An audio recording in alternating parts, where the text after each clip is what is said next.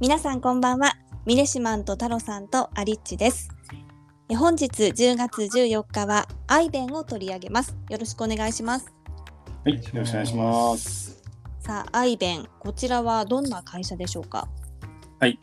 えー2016年に創業されたフィンランドのヘルシンキに本社を置く会社ですけども、この会社はあのオープンソースの技術とクラウドプラットフォームを組み合わせたサービスっていうのを展開していまして、まあ、直近の資金調達では1億ドル約110億円ぐらい調達しているということで、すごいですよね。はい、かなりの期待を背負ってる会社なのかなというところですけども、オープンソースって言ってもこれデータベースのところで、例えば有名なやつだと、ポストグレー SQL とか、カフカとか M3 とかっていうのがあって、それをですね、AWS とか、あの Google のクラウドプラットフォームとかで動かすときに管理をですね、やってくれると、まあ、そういうことをやってる会社です。うーんこれ分かる人にはね すぐ分かるのかもしれないんですけどちょっと今私の頭の中でハテナが飛んでいまして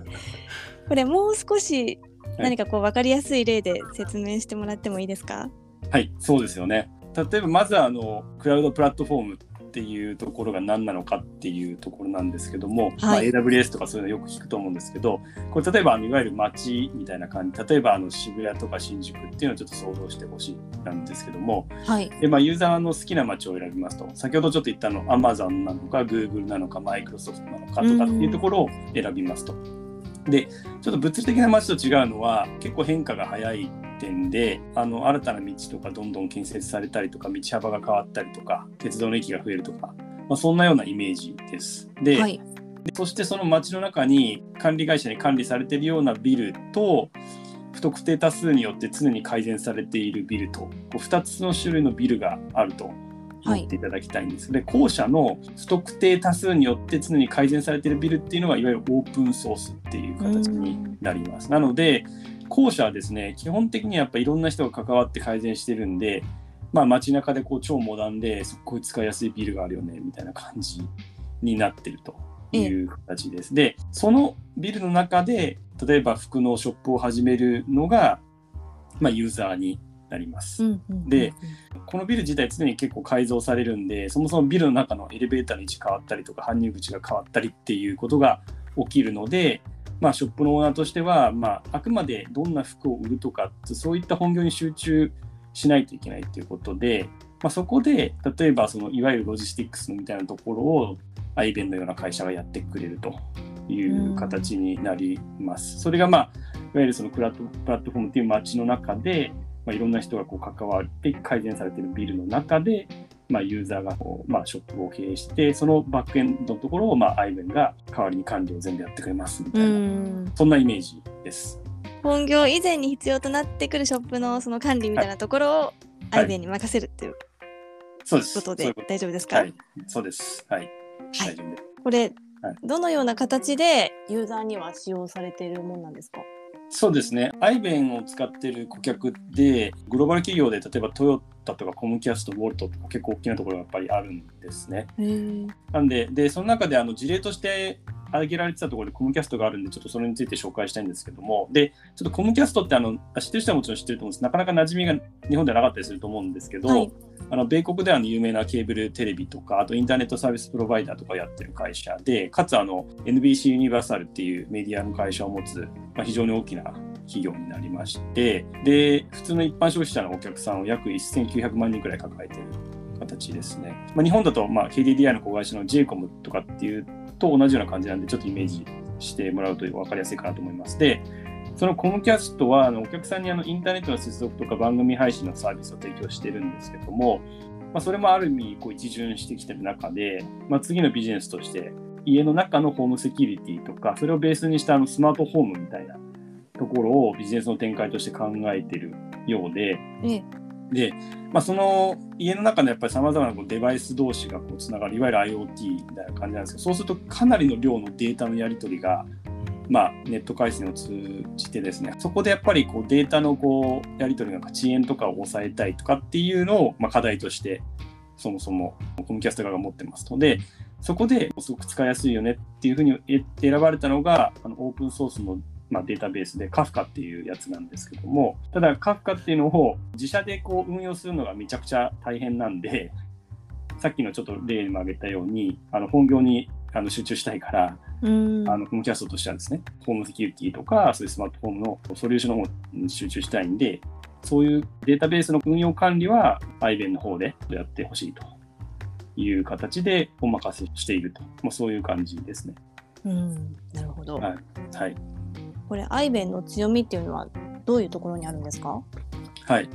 そうですね。コムキャストがなんで iBen を選んだかっていうところもちょっと出てたんで、そういうのをいろいろまあ見たりした結果、私個人として感じているのはやっぱ高い信頼性なのかなっていうふうに思ってます。で、例えばあのコムキャストのケースで言うと、当然ながら先ほど言った通り、まあ自分たちが価値出せるのは消費者と接している部分ということで、まあ、例えばあのスマートフォームで利用者が便利と感じるかっていったところなんですけども、やっぱりそこの裏方ですよね。やっぱりそこの裏方がちゃんとして管理してくれないと、例えばそのデータのやり取りが不具合が発生して、結果としてお客さん使いづらいねみたいな感じになっちゃうわけなんで、うんそこをあんまりもう、そこういう裏方の部分は確かなプロフェッショナルに任せたいっていうふうに考えているのと、で、さらにそこにポストもですね、しっかりコムキャストの基準に満たしてたってことで選ばれてるっていうところです。あのちょっと私もあの具体技術にすごい詳しいわけじゃないんで、カフカっていうオープンソースのデータベースをこうコムキャスト的にこうカスタマイズするとかっていうところがどんだけ大変なのか、まあ、本当の意味では正直分かってないんですけども、たださっき言ったやっぱり1900万人とかいうお客さんが抱えてる会社が、そうですね、やっぱ使い勝手とかセキュリティとか、まあ、めちゃめちゃまあ重要視するっていうところだと思うんで、まあ、そういったサービスを展開する際に管理するっていうことがめちゃくちゃ大変なんだろうなっていうのはなんとなく分かるとうん。いうことと思うんで、そういう意味でやっぱり、まあ、今まだビジネスも多分始まったのかちょっとこれから始まるのか分かんないですけどちょっとスケールさせるっていうことを考えると将来的にはやっぱり何百万とかっていうう単位のやっぱりお客さんになってくるっていうことでやっぱり信頼性が重要なのかなと。で分かりやすくさっきやっぱりトヨタっていうあの名前挙げましたけどやっぱ品質の高さでやっぱ有名なトヨタが顧客でそもそも入ってるってことがからもなんかその一端がちょっと伺えるのかなって感じはしてます。うん。このアイベンのサービスっていうのは、はい幅広い業界で使えるんですか？あそうですね。さっき、まあ、あのトヨタもコムキャストもウォルトとかええ他にもあるんですけど、やっぱかなり別々の業界でうんやっぱり使われてるっていう感じがしてまして、やっぱりあのデータベース、オープンソースのデータベースということなんで、まあ、基本的にどんな業界でも使えるかなって思ってます。その裏方っていうところでは、かなりなんですかね、スケールする、まあ、いろんな業界、いろんなお客さんに展開できる、そういったあのオポチュニティがあるんじゃないかなとう思ってん。はい今後に期待する点っていうのはどういうところになりますか？はい、そうですね、すでにさっき、まあ、冒頭のところで言ったように、まあ資金調達は大型なものやって、フィンランドが本社なんですけど、すでに90カ国以上ちょっとカバーをすでにしていて、ベルリン、ボストン、シドニー行っても拠点があるような状況なんですけども、まあ、やっぱりさらにこう地域的なやっぱり展開っていうところと、新しいこうプロジェクトで、さっきのコムキャストのケースもそうですけど、これがまあスケールする、していく際ですね、まあ、お客さんがどんどんどんどん増えていく際に、どこまで対応できるかっていうまあ、体制作りができるのかっていうところは気にはなってますし、それができれば、まあ、さっきちょっと質問いただいたところでもありましたけど、やっぱりいろんな業界にまたいであのサービスを提供できるんで、かなりのビジネスの拡大の可能性っていうのを、まあ、秘めてるのかなって思ってまして、うん実はめちゃくちゃあの個人的にも今後もすごく注目、または期待したいなっていうふうに思ってます。マーケットの規模も大きそうですよね。そうですね、いや、ものすごく大きいと思います。ままさにこの変化点というか、そうやってオープンソースのデータベース使いたいと思ってる会社は多分増えてきてるはず。なただまあそれがやっぱり自社でやるのがかなり難易度が高いから、ええ。まあ正直あんまりデータ出てないよねっていうところも多分あると思うそれがグローバル企業でもあるはずなんで、かなりそういった意味ではマーケットのオポチュニティってあるのかなって感じはうんしますね。はい、ちなみに一個知ってたら教えてほしいんですけど、はい。この会社自体が提供してるのはサービスみたいなものがあって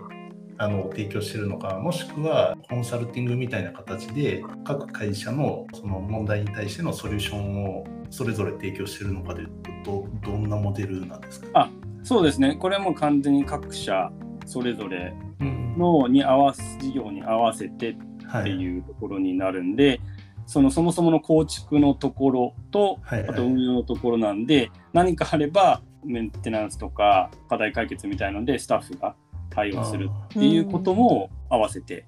うんやってますね。はい。じゃあ基本的には外見の見え方としてはどちらかというと、まあ、SIR みたいな形で NEC とか富士通みたいな形でどっかの会社が何か構築する時のお手伝いをしますみたいなビジネスモデルっていうことですよね。そうですね。そうなりますね。はい。了解です。ありがとうございます。さあ、今日はアイデンを取り上げました。え明日ですが、え明日は秋っぱについてお話を伺います。明日も聞いていただけたら嬉しいです。それではまた明日。